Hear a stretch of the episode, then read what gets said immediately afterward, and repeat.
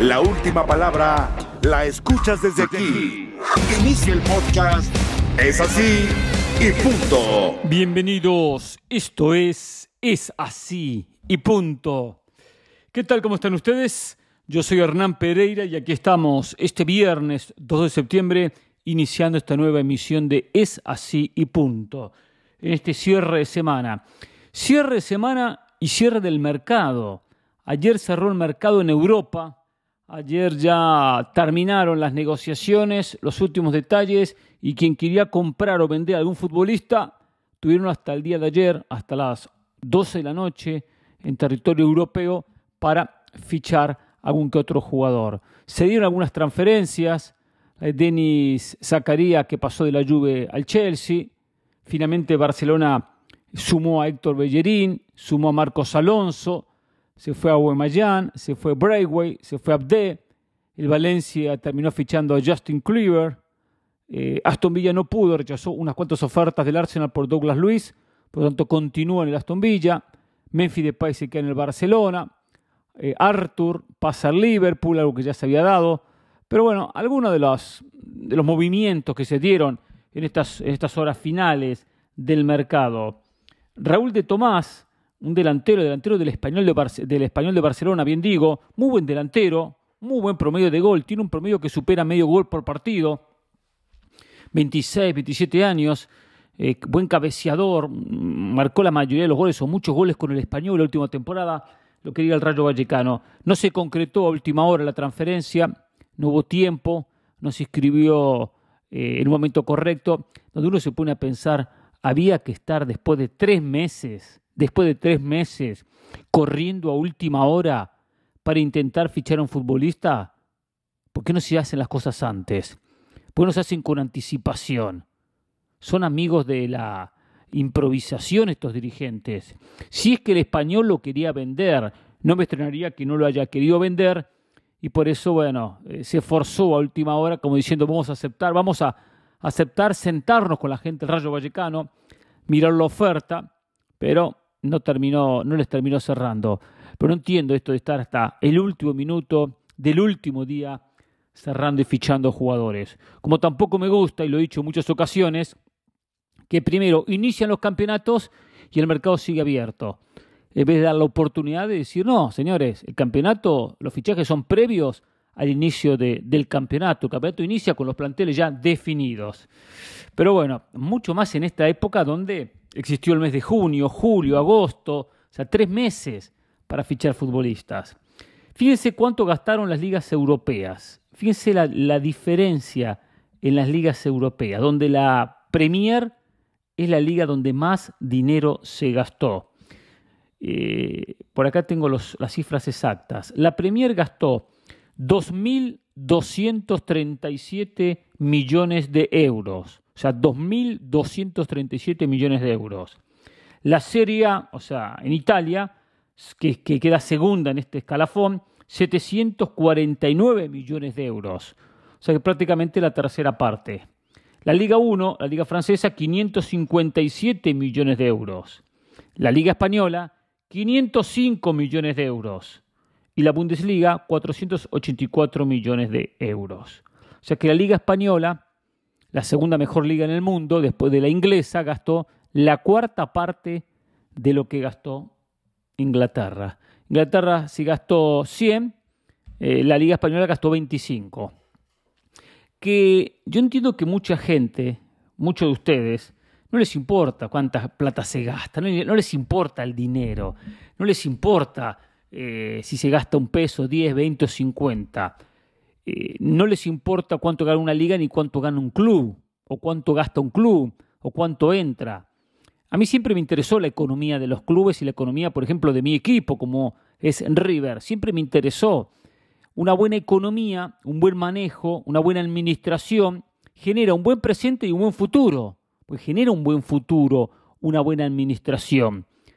Eh, Barcelona se manejó muy mal en los últimos años, demasiado mal, y bueno, llegó a donde llegó un equipo desmantelado o hipoteca el futuro, consiguiendo dinero para los de, de inversiones de los próximos 20, 25 años.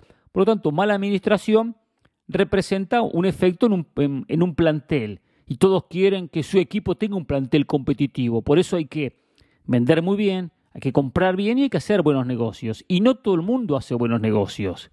No todo el mundo sabe hacer los negocios que deben hacer en el fútbol. Porque hay clubes que tienen presidentes que tienen un mandato de cuatro años y dicen, yo llego y quiero ganar. Y el que venga después, bueno, que se arregle, hipoteco el club, no me importa. Después las cuentas que la arregle el próximo. Y trabajan de esa manera. Pero hay un efecto que hay que analizarlo, que es el efecto de lo que se está gastando en la Premier a diferencia de otras ligas en el mundo. Y especialmente me refiero a las europeas. Europa marcó una diferencia con América que antes no existía. Yo recuerdo la Copa Intercontinental, aquel enfrentamiento entre el campeón de Copa Libertadores contra el campeón de la Champions. Era, eran enfrentamientos parejos y muchas veces ganaba el equipo sudamericano muchas veces ganaba y ha ganado cantidad de veces la Copa Intercontinental.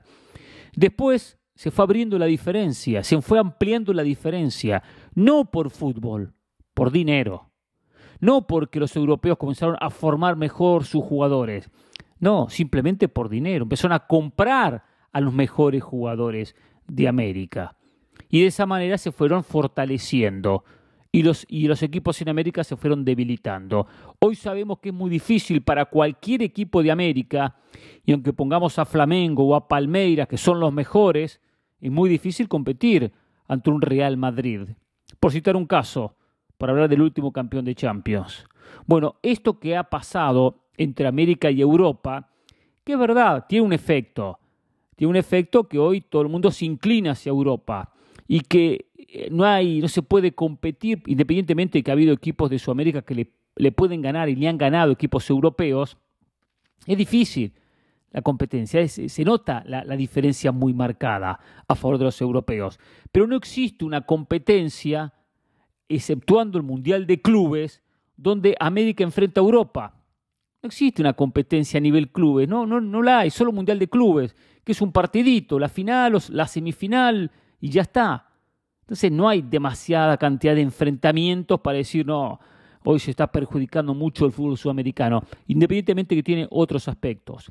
Pero acá el inconveniente en Europa, que esto que está pasando entre Europa y Sudamérica, puede llegar a pasar entre Inglaterra y el resto.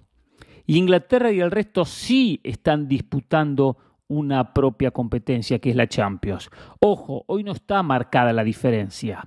Hoy Real Madrid compite, Real Madrid compite, Bayern Múnich compite, el Paris Saint Germain compite, pero estamos llevando a que los equipos importantes de Alemania, como el Bayern, de Francia, como Paris Saint Germain, de España, como Barcelona o Real Madrid, tienen que hacer un esfuerzo máximo, manejando muy bien sus economías, para empezar a competirle a los equipos ingleses. Y este efecto que Inglaterra compra y compra, compra, todavía no tuvo un caos en Europa. Todavía no tuvo una marca muy, muy registrada, pero vamos camino a que la Premier va a ser la liga espectacular, brillante, formidable, notable del mundo y en Europa el resto compiten por el segundo lugar. En calidad futbolística, en espectáculo y también cuando tengan que competir en Europa. Esto va a ser un problema a largo plazo para el Real Madrid. Esto va a ser un problema a largo plazo para Barcelona si no hacen bien las cosas. Por ahí leía, y a ver si tengo aquí la declaración que hizo referencia sobre este poder de la Premier Carleto Ancelotti, quien conoce la Premier, porque dirigió el Everton y tiene mucha experiencia. Eh, digo el como último equipo, ¿no? Aunque había dirigido anteriormente. Dijo, no sé cuándo va a parar esto. El objetivo para todas las ligas no solo la española, es acercarse a ellos mejorando la calidad de juego del ambiente, los estadios nuevos sin violencia. La Premier se ha adelantado mucho con la venta de los derechos televisivos. Ha ganado a las otras ligas. Hay buen ambiente, sin violencia. El ambiente es muy bueno, con estadios llenos, funcionales. Tienen ventaja y el objetivo de los demás tiene que ser mejorar esos aspectos sobre todo. Se está quedando el fútbol en el resto de Europa. Eh, le empieza a sacar una ventaja la Premier. Que verdad que usted de repente dice, no, pero la, la Champions la ganó el Real Madrid, sí, y la ganó y la va a seguir ganando. Pero a la larga va a pasar factura este tema. Yo recuerdo los 80 cuando Italia dominaba el mundo del fútbol como la mejor liga y era la Liga de las Estrellas. Jugador importante que aparecía en el mundo del fútbol iba a Italia, como cuando estaba Maradona, cuando estaba Platini, cuando estaba Zico. Había notables futbolistas. Van Basten, Gullit, las figuras del mundo iban a Italia. Hoy, el otro día lo comentaba Daniel Martínez, nuestro corresponsal en Italia, el peor equipo de la Premier tiene más dinero para gastar que el mejor equipo de Italia. Imagínense a dónde vamos. E Italia perdió un peso en Europa. Italia perdió un peso en Europa. Sacando aquel Inter de Mourinho que ganó la Champions después, eh, tenemos la Juve que llegó a la final con el Real Madrid y nada más. Ya a Italia le cuesta competir en Europa. Y Alemania, ¿cómo compite en Europa? Compite gracias al Bayern Múnich que hace las cosas súper bien. Pero claro, el único que hace las cosas bien en Alemania, por eso domine y roba, y digo roba en buen sentido, en la propia Bundesliga, pero es uno, uno solo de Alemania contra toda la Premier, o con gran parte de la Premier. Y en Francia porque hay un país detrás, como es Qatar, que pone y pone plata. Si mañana el Bayern se debilita o empieza a hacer las cosas con algunos errores medianamente mal, o los cataríes se cansan de poner plata en el PSG, desaparecen de ese espacio europeo y vamos a tener un dominio de equipos ingleses en el mundo del fútbol. Los vamos a tener, lo vamos a tener. Eh, habrá que ver la política de Barcelona, habrá que, habrá que ver la política del Real Madrid. Pero vemos que hoy Valencia, que antes competía en Europa, no compite más. Valencia no logra competir en Europa. ¿Y quién es el cuarto equipo? Porque asoma Atlético Madrid como el tercero también, con mucha inversión extranjera. ¿Quién es el cuarto equipo hoy de España? Sevilla. No puede competir en Europa pensando en un título. No tiene posibilidades. En los últimos años vimos como el City llegó a la final de la Champions, aunque no la ganó. El Liverpool sí la ganó y ha dominado los últimos años y ha estado en, buenos, en instancias decisivas, como llegando a la última final y ganando otros, eh, eh, otras finales. El Tottenham terminó llegando a una final, el Chelsea la ganó hace poco. Sabemos que por lo menos hay cuatro equipos y un United que ha hecho las cosas muy mal, que gastó mucho dinero, pero que en cualquier momento se va a despertar. En cualquier momento aparece el propio Manchester United, porque va a aparecer, porque va a recuperar su prestigio, porque va a recuperar su fútbol, no tengo dudas, y algún día va a volver a ser lo que fue. Tiene todo para hacerlo. Acaba de contratar a Anthony, eh, acaba de contratar al propio Casemiro, eh, tiene un plantel como para competir, falta el trabajo de equipo que tiene que darle su técnico Eric Ten.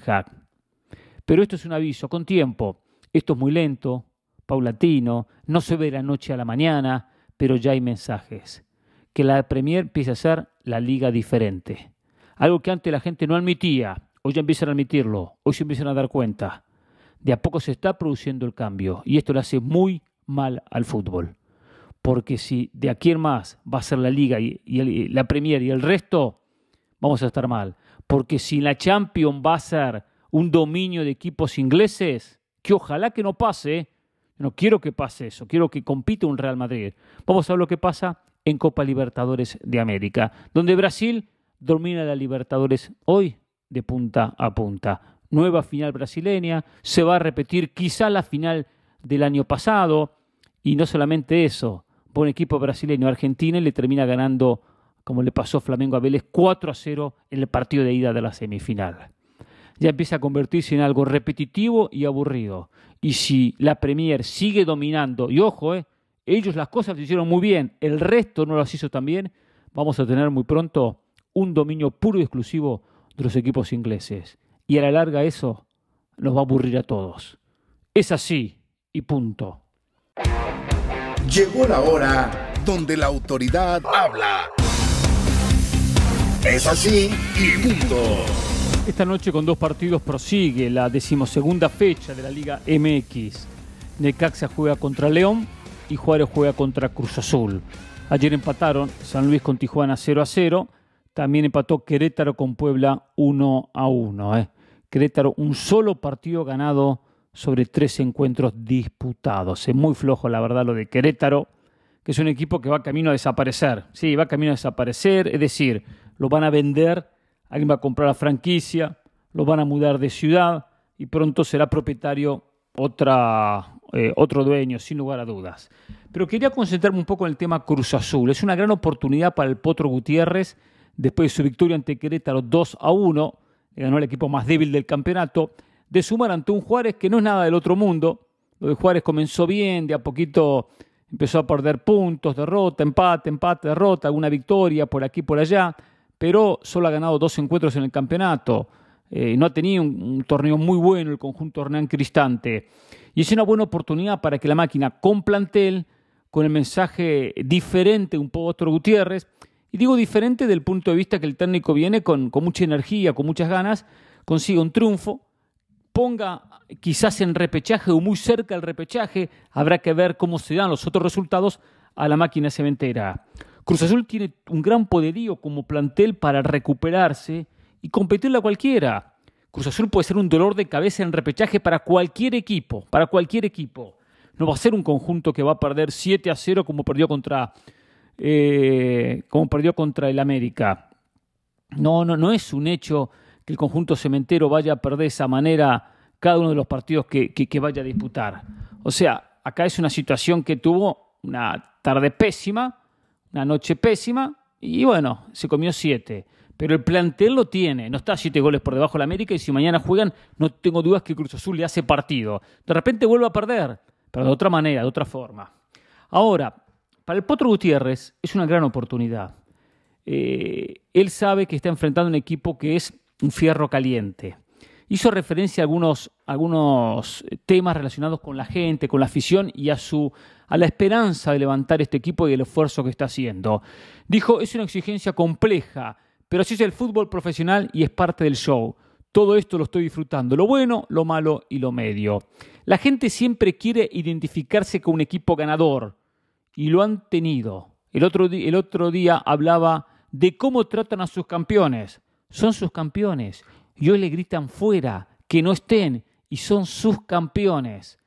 Muy bien, o sea, sus campeones, no subcampeones, sus campeones, porque fue el equipo que le dio la alegría hace un año a la, a la gente del conjunto cementero. La gente tiene todo su derecho de expresarse, siempre hay una línea delgada. La gente tiene todo el derecho de exigir, así que nosotros bajo esa exigencia estamos trabajando. Estamos acostumbrados a este tipo de presiones, estamos trabajando para esa parte, con lo que queremos para Cruz Azul, para los jugadores y por supuesto para la tribuna.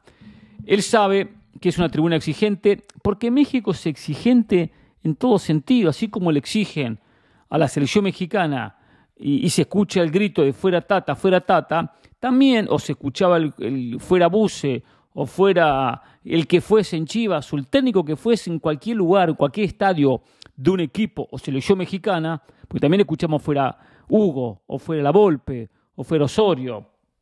Bueno, esto es algo que se repite. Entonces el Potro Gutiérrez sabe que la gente es exigente y que no defienden el hincha cruzazulino al que le dio el campeonato. Hay muchos jugadores del actual plantel que lograron un campeonato, que cortaron la sequía de décadas sin conseguir títulos. Y eso hay que darle un valor. Hay que agradecerle todavía a ese futbolista que le dio una alegría que parecía que nunca llegaba. Pero, la gente no tiene memoria. Y el Potro Gutiérrez trabaja a consecuencia.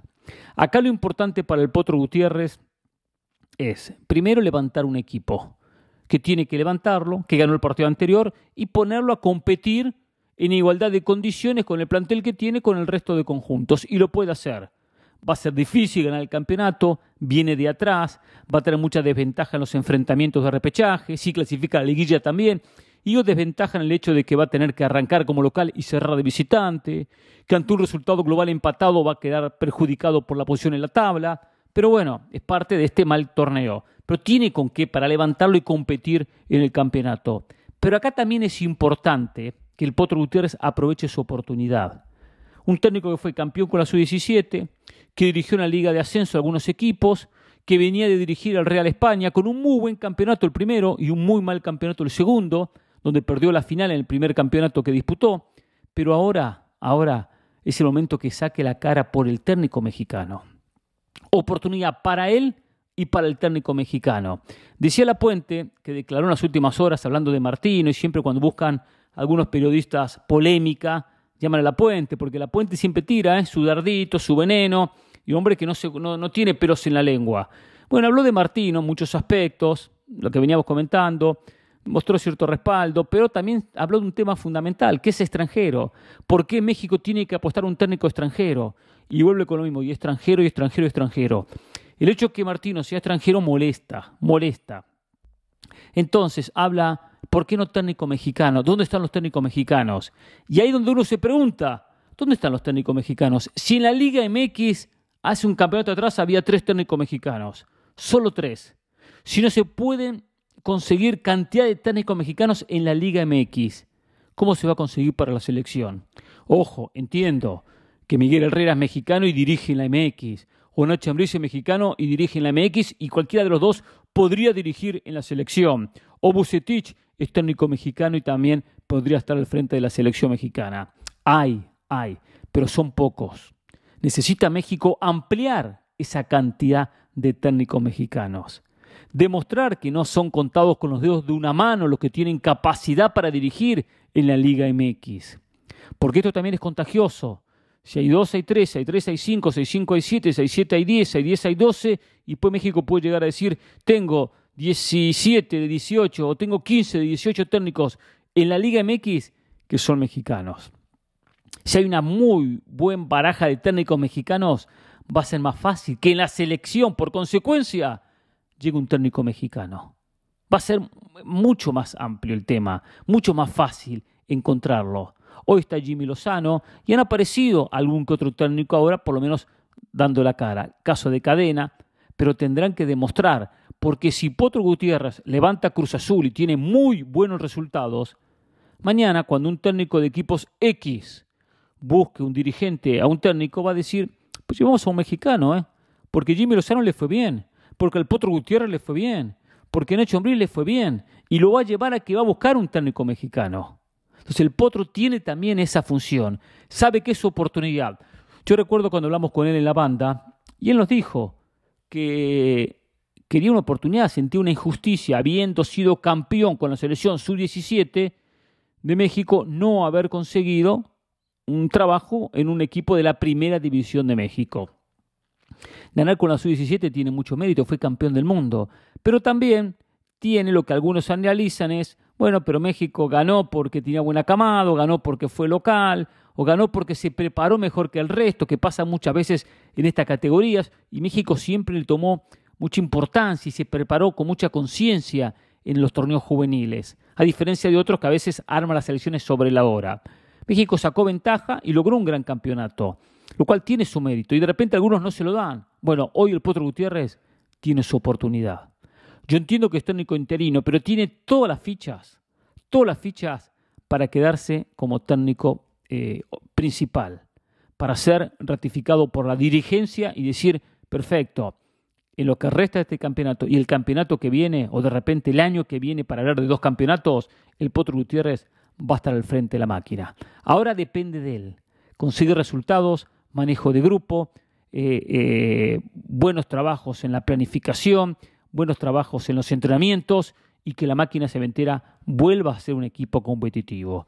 Eso le va a venir muy bien a él y al medio mexicano, de demostrar que en México sí hay capacidad, si hay que la demuestren. Y de esa manera, cuando hablemos del 2026, pensando en el técnico para la próxima Copa del Mundo, porque no tengo ninguna duda que Martino no va a seguir, no porque le vaya mal, ¿eh? le vaya mal, bien o más o menos, Martino no va a seguir al 2026, por lo menos en ese momento, cuando sea enero, febrero o de repente en diciembre, aunque va a haber pocos días del, del 2022, estaremos ya pensando que en esa carpeta de opciones para técnicos va a haber un amplio número de técnicos mexicanos pero ya hay que levantar la mano. Dirigir primero en el torneo local, para después ver la diferencia que se puede hacer a nivel internacional. Son los pasos necesarios, los pasos correctos. Si no se los dan, tendrá que México ir a buscar afuera, como lo hizo en el pasado. Es así. Y punto. Acá nadie convierte a la gente en borrego, la gente escribe o no escribe, y acá opinamos de lo que pasó en la cancha de este hermoso deporte que es fútbol. Es así y punto. Periodismo sin censura. Polémica que te atrapa. Si a usted no le gustan los comentarios, no escuche, está en su libertad de escuchar otra cosa, música, lo que quiera, ¿no? Escucha el podcast en Apple Podcast, Spotify y TuneIn. Es así y punto.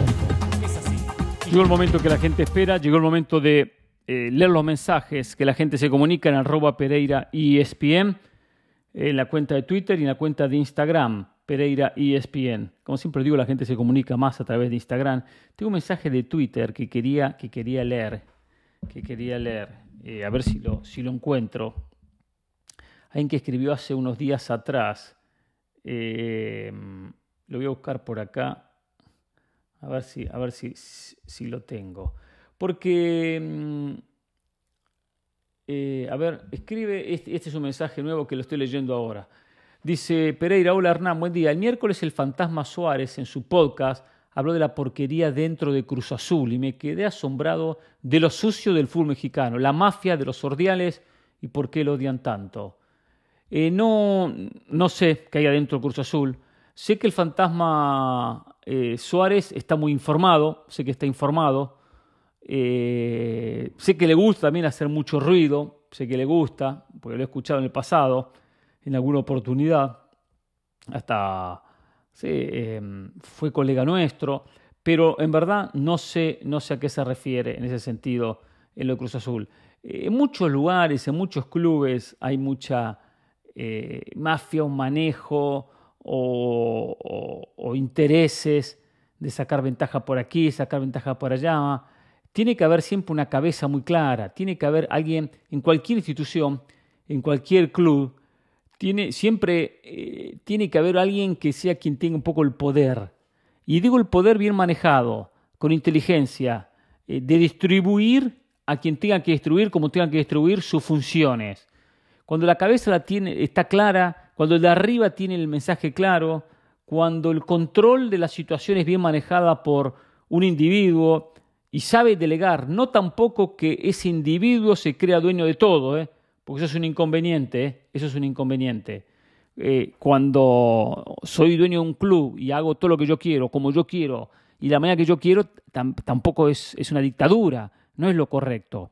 Pero puesta la otra, que si yo estoy en un club, pero no soy fuerte, no tengo poder, y el de al lado quiere poder, y el de enfrente quiere poder, y cada cual empieza a hacer sus negocios, empieza a haber una, una disputa interna, empieza a haber, eh, eh, es, es un, un nido de víboras, todos queriendo hacer su negocio, todos queriendo sacar su ventajita, todos queriendo ganar su dinero, entonces no es bueno. Entonces por eso digo, lo ideal es que haya una cabeza que tenga las cosas claras, que transmita el mensaje claro, y que sepa delegar. Perfecto, este maneja la economía, el mejor contador que tengo, maneja la economía, excelente. Este maneja este, este departamento, maneja este departamento, excelente.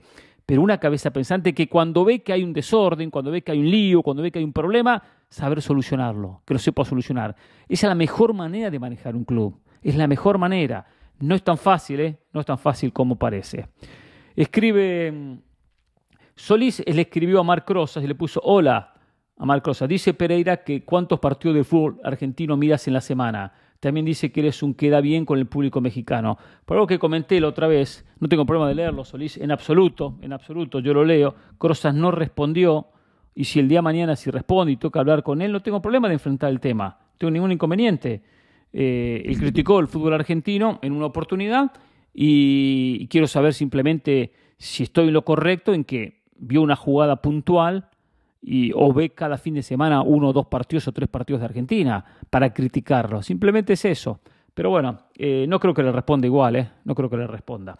José López escribe y dice, buen día profe, solo para comentar del partido de ayer, no le tiro a Tata como mucha gente le tira porque no tenemos jugadores clase A, pero solo le pido a Tata que convoque a los de mejor momento. Solo Antuna no tiene nada que hacer en la selección.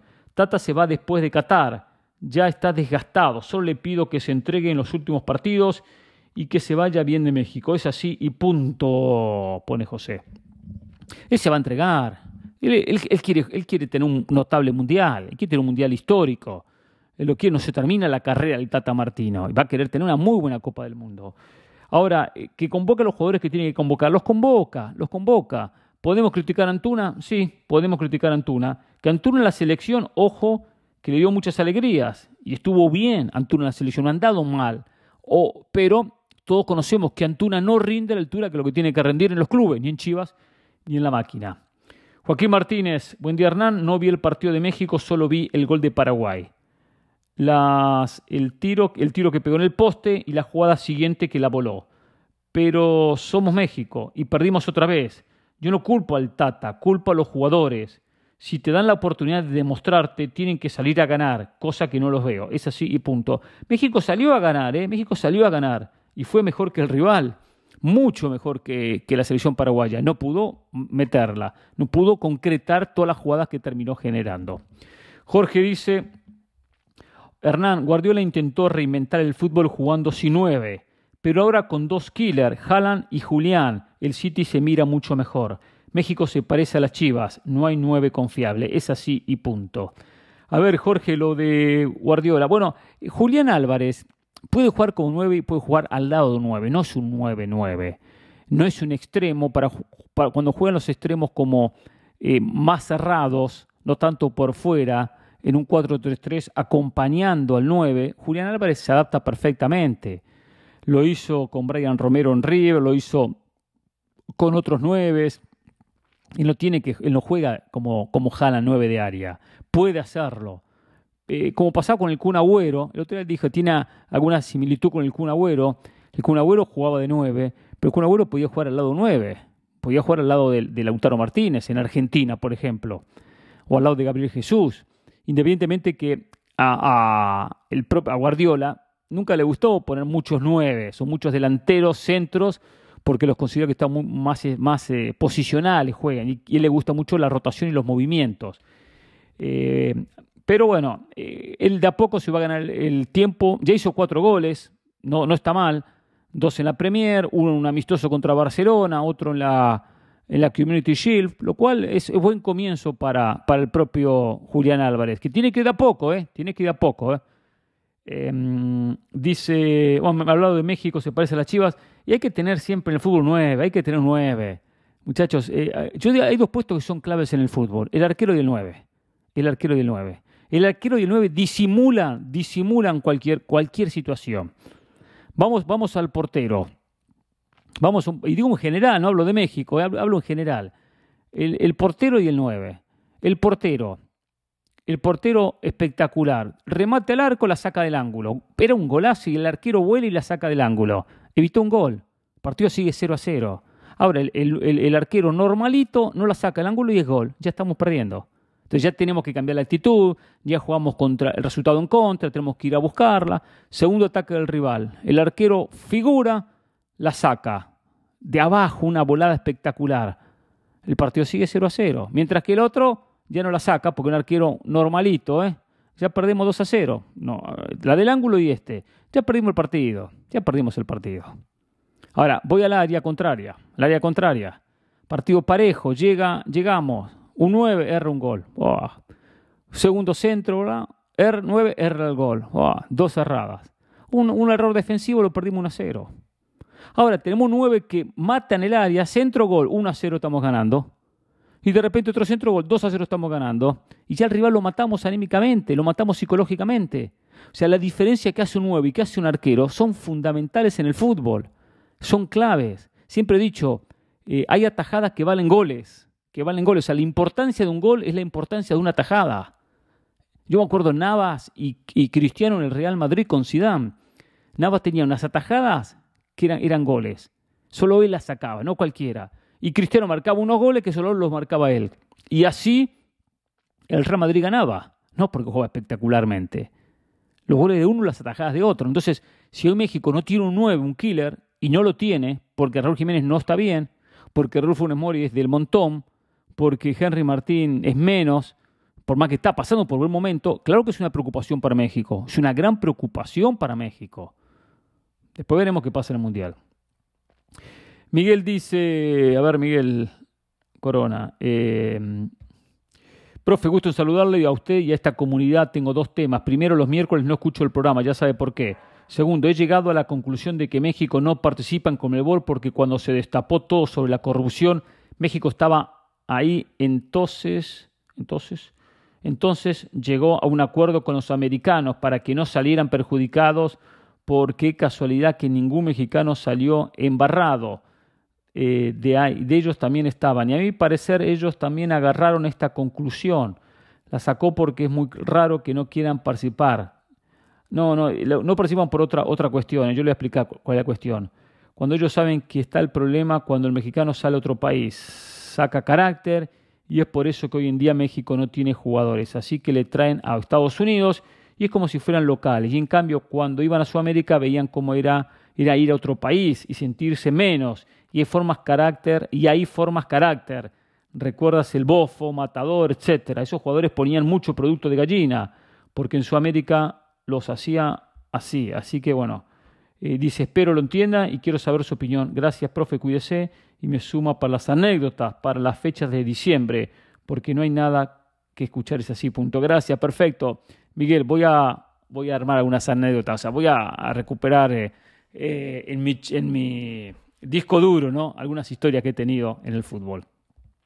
A ver, Miguel, no, lo de México y la Libertadores pasa por otro lado, pasa por otro lado. Hay, hay, dos situaciones puntuales. No, no veo que acá no fue un arreglo eh, con, eh, cuando se dio el FIFA Gate, que usted lo menciona, no salió un dirigente mexicano. ¿Por qué? No lo sé, pero no salieron, no salieron. México la sacó limpia, la sacó bien y bueno, listo, otra historia. Eh, por lo tanto, no, no, no sé si había alguno metido o no, o no había metido. México se manejaba igualmente de otra manera, ¿no? Es una historia muy larga la del FIFA Gate para entrar en detalle, pero no lo veo vinculado eso en un acuerdo con Estados Unidos para que México no juegue Copa Libertadores. México no juega Libertadores por dos cuestiones. Primero, porque CONCACAF no le interesa, y me parece está bien que a CONCACAF no le interese. Y CONCACAF empieza a traer hacia Estados Unidos. Entonces eh, amplía la CONCACAF Champions League y bueno, y busca jugar 500 partidos y 500 enfrentamientos entre equipos de la MLS y equipos de México. Pero a su vez es una cuestión de televisoras. Una cuestión de televisoras. Televisa y TV Azteca han manejado el fútbol mexicano. Lo han manejado. Eh, eh, históricamente lo han manejado. Y la Copa Libertadores le pertenecía a Fox, o sea, es otra empresa. Y la Libertadores en México tuvo mucho impacto. Yo recuerdo las recaudaciones de Cruz Azul cuando enfrentó a Rosario Central, cuando enfrentó a River y cuando enfrentó a Boca, que iban a la Azteca y se reventaba el Azteca. Y hubo muy buenas recaudaciones con Chivas cuando jugó la Libertadores. Y no solo hablo de la final, el camino hacia la final, le encantaba al mexicano la Copa Libertadores y América también. Había muy buenas recaudaciones y había una gran convocatoria. Si la gente iba al estadio, la gente también prende el televisor. Y eso los afectó. Los afectó porque tengo menos ratings. Compito con un producto muy fuerte de, la competencia. Ahí México le bajó. Ahí México le bajó a los Libertadores.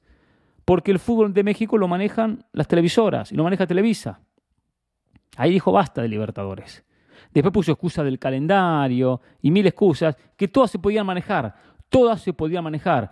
Le digo más, yo recuerdo que un día entrevistamos a Jorge Vergara, que en paz descanse. Y él decía, no, porque es complicado el calendario. La Libertadores se jugaba eh, en menos de seis meses, en cuatro meses se jugaba la Libertadores. Me queda muy clarito, empezaba febrero, marzo, eh, abril, mayo, junio terminaba. Ahí se jugaba la Libertadores.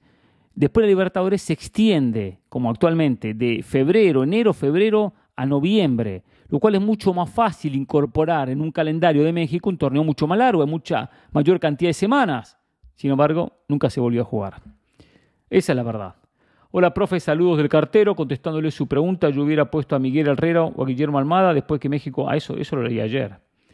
Profe, el Tata lo ha rebasado la presión y abrió el paraguas. El entorno no es bueno, ojalá se acabe la presión con una victoria del Tri, pero ahorita se nota que los ha rebasado, es así y punto. Pues tiene mucha razón, profe, ya estamos algunos eh, de acuerdo o no que el Tata está al frente del Tri. Ya eso ya está hecho. Entonces, a los mexicanos no nos queda otra cosa más que apoyar y tirar buenas vibras a la selección. A estas alturas no queda de otra al fin es el desempeño de México. En el Mundial se sacaron conclusiones del trabajo de Martino. ¿Será que calle bocas o será que muchos teníamos razón, que él no era el ideal? Vamos a ver, es así y punto. Esto lo venía diciendo y estoy de acuerdo, cartero, estoy de acuerdo. Eh, y, lo que decía ayer, ya ahora hay que ayudar, ahora, ahora, ahora hay que apoyar, ahora, ahora hay que apoyar, ahora hay que apoyar a México. O sea, el mexicano tiene que apoyar a su selección. Yo viví en Brasil y yo recuerdo que eh, en Brasil cuando jugaba la selección, previo al Mundial, eh, siempre había ahí un ambiente de vamos por el penta, vamos por el sexta, vamos por el tetra, vamos por el... Siempre era ese mensaje. Cuando tenía tres Copas del Mundo hablaban de la cuarta y ya era como una manera de atraerla, de, generar expectativa. Vamos a buscar el, tetracampeonato y lo consiguieron, vamos a buscar el pentacampeonato y lo consiguieron. Siempre hace el mensaje de Brasil.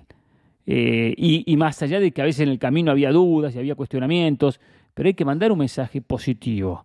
En México hoy critican el Tata, perfecto, pero, pero vemos que no es algo nuevo, diferente a lo del pasado. Por el pasado criticaban a Osorio. Y antes Osorio criticaban a, Miguel Aguirre o, a, o a Herrera. Y antes de Herrera criticaban a todos, a todos se lo ha criticado, y a Chepo, y a todos, y a la Volpe, y a Hugo, y lo de fuera Hugo y fuera la Volpe. Entonces se repite esa situación. Y la generan los mismos medios, la generan los medios de comunicación, no tengo dudas. Claro que la generan con sus opiniones. Entonces, no es positivo, no es sano, no es bueno, porque entiendo que el camino podemos intentar eh, buscar cambiar. Pero ahora ya está el camino, ¿eh? ya está. Ya está. Listo, vamos, vamos a apoyar. Entonces, ¿para, ¿de qué sirve generar inconveniente? ¿De qué sirve que Martín hoy diga, me siento el enemigo público del pueblo? Porque lo sabe y lo siente y porque sabe que lo están criticando. Y se critican eh, colegas, periodistas, todo el mundo. Y los, todo el mundo está criticando. Y es como un, algo como hasta, hasta divertido. Es divertido. Pero le están haciendo un bien, no le están haciendo un bien. No le están haciendo un bien. A nadie. A nadie. Entonces, ahí es donde digo hay que, hay que apoyar. En Argentina le ha ido mal muchas veces, pero siempre existe el apoyo. En Brasil siempre existe el apoyo. Yo digo que en otras elecciones existe el apoyo, aunque haya críticas en el camino. Pero cuando estás tan cerca de un mundial hay un apoyo. Y bueno, ya está, listo. Llegamos mal, pero vamos a apoyar. Tenemos la esperanza de tener una muy buena Copa del Mundo. Y hay un apoyo. México tiene que empezar a cambiar eso. No es positivo. Daniel Alves eh, me manda algo de Cristiano. Queda retratado Pereira. Cristiano se quedó. Quedé retratado, ah, quedé retratado Pereira. Cristiano se quedó. Ah, pues me había mandado bombazo que Cristiano se iba, que Cristiano iba a jugar en el Chelsea, Cristiano bla.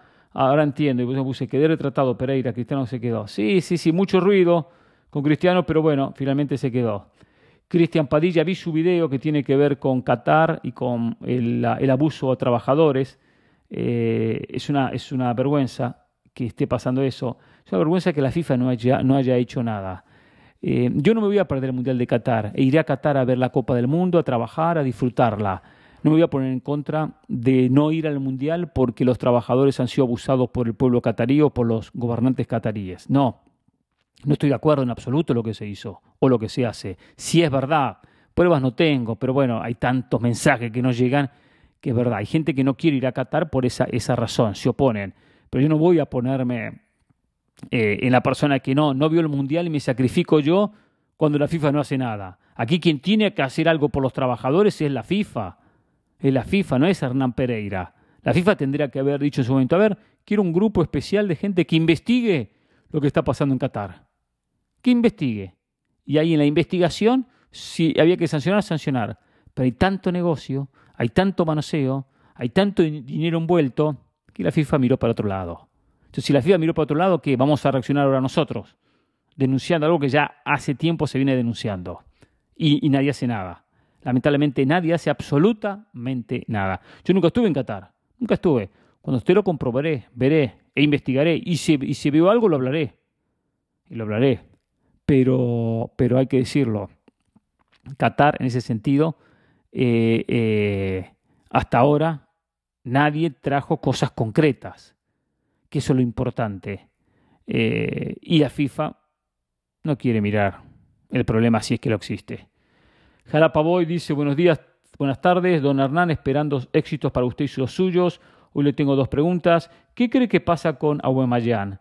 Es un gran goleador, donde quiera que va hace goles, pero por alguna razón no tarda eh, no tardan los equipos. ¿Cree que el pasaporte le pesa factura?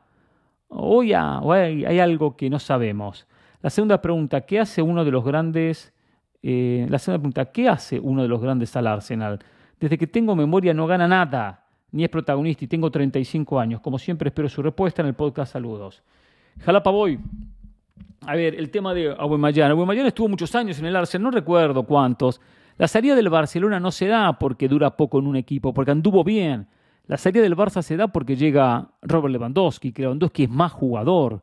Y Barcelona tenía, tenía que vender jugadores, eh, sacarse de encima algunos contratos, recuperar algo de la inversión para poder inscribir a otros jugadores, como el caso de Condé en su momento, eh, Marcos Alonso ahora. Entonces, bueno, tuvo la obligación de hacer esta transferencia. Si no, Aubameyang se hubiese quedado en Barcelona, no tengo dudas, ¿eh? como suplente de Robert Lewandowski. Se hubiese quedado como Barcelona, en Barcelona. Eh, no se fue porque no rindió o porque no aguanta en un equipo. Pues eso no, no, lo analizaría de esa, de, esa manera. De esa manera. Lo del Arsenal es grande por convocatoria, por historia, pero es verdad que se ha quedado atrás el Arsenal. Se ha quedado atrás.